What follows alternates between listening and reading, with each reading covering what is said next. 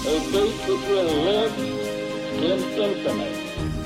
We hold these truths to be self-evident. that all men are created equal. War has at all times called for the fortitude of women. I regard myself as a soldier, though a soldier of peace. The Eagle has landed.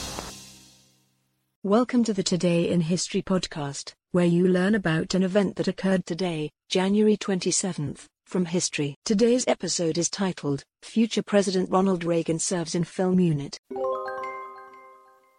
On January 27, 1943, future President Ronald Reagan, an Army Air Corps first lieutenant during World War II, is on an active duty assignment with the Army's 1st Motion Picture Unit. Technically, Reagan was a unit public relations officer, however Warner Brothers Studios and the American Army Air Corps had tapped him the previous year to star in a motion picture called Air Force. To allow filming to go forward, Reagan was transferred from his cavalry unit to the Air Corps Motion Picture Unit in early January 1943. Housed in the old Hal Roach Studios, the first motion picture unit, FMPU, produced military training, morale and propaganda films to aid the war effort.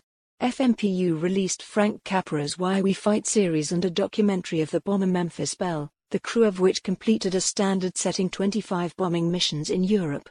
The films were screened on domestic training grounds and in troop camps overseas as well as in U.S. movie theaters. Air Force, which was later renamed Beyond the Line of Duty, conveyed the true story of the heroic feats of aviator Shorty Wallace and his crew and featured narration by Lieutenant Ronald Reagan.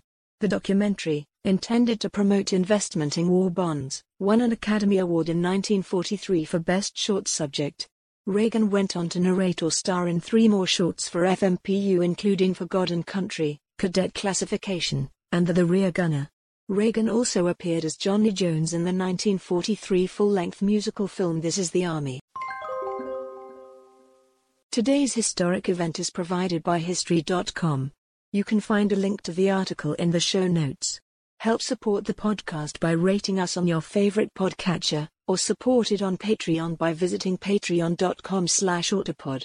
Thanks, and tune in tomorrow for an all-new episode of Today in History.